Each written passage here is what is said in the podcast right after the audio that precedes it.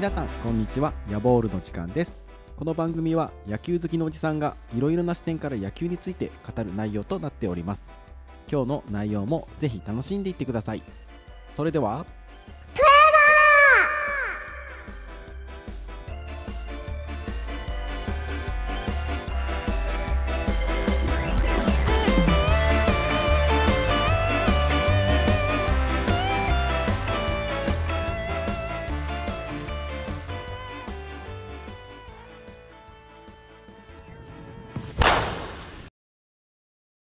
皆様改めましてこんにちは。ヤボールの時間です。今日は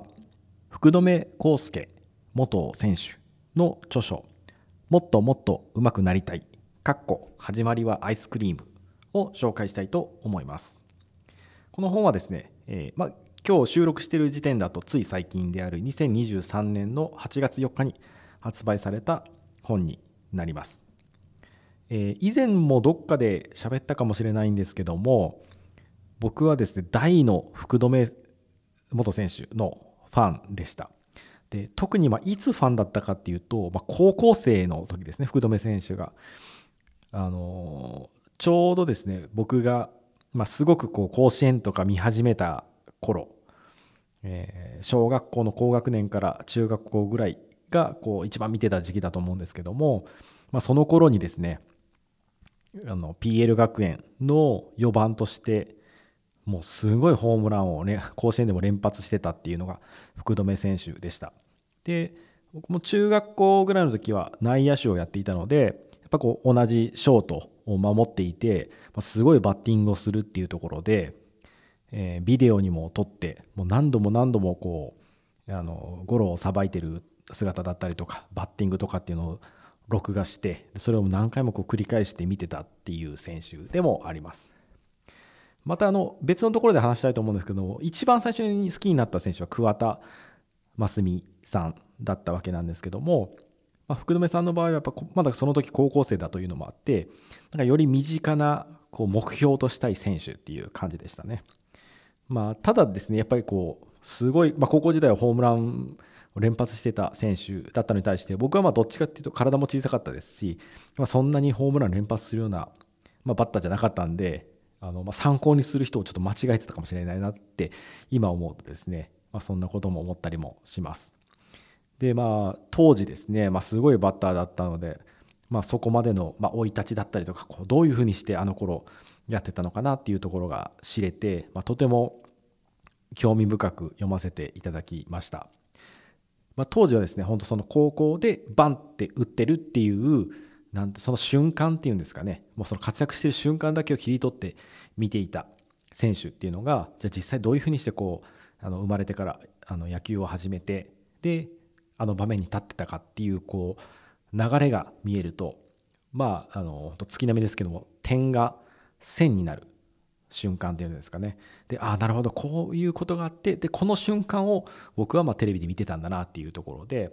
で、まあ、もちろんその後の活躍は言うまでもありませんが2000本安打も軽々クリアしてで日本でもそしてメジャーにも挑戦してということであのすごい成績を残されたわけですけども、まあ、その選手のこういろんな話っていうのが聞けてすごい楽しかったですね。まあ、唯一ですねあの不満というかあの要望というかもう少しここがあったらなと思ったのが、まあ、技術的なことですね。ま、もう少しなんかこうバッティングの、うん、技術の話とか、まあ、その考え方みたいなのが深くこう知れるような章もあってもよかったんじゃないかなというふうに思います。どっちかというとこう、ね、あの歴史というかこうどういうふうなあの人生を送ってきたかっていう方が焦点だったのでもう少しこう野球の深い話があってもよかったのかななんていうふうに思ったりもしました。ただですねやっぱこういったあの選手の本って、まあ、すごい貴重で、まあ、そのある人が野球を始めてプロ野球選手になっていくっていう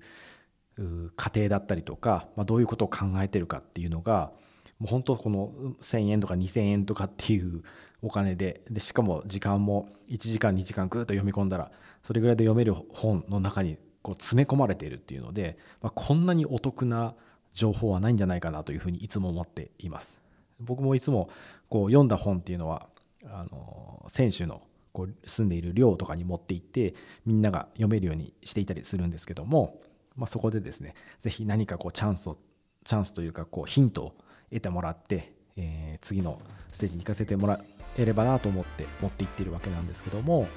あの、まあ、ま野球選手じゃなくてもですねあの昔野球やってた人でもすごく面白く楽しく読める本だと思うので皆さんもぜひ手に取ってみてください。この番組では皆様からの質問ご意見を募集しています。番組概要欄のメールアドレスからお願いします。それでは今日はここまでとなります。皆様次回まで野球を楽しみましょう。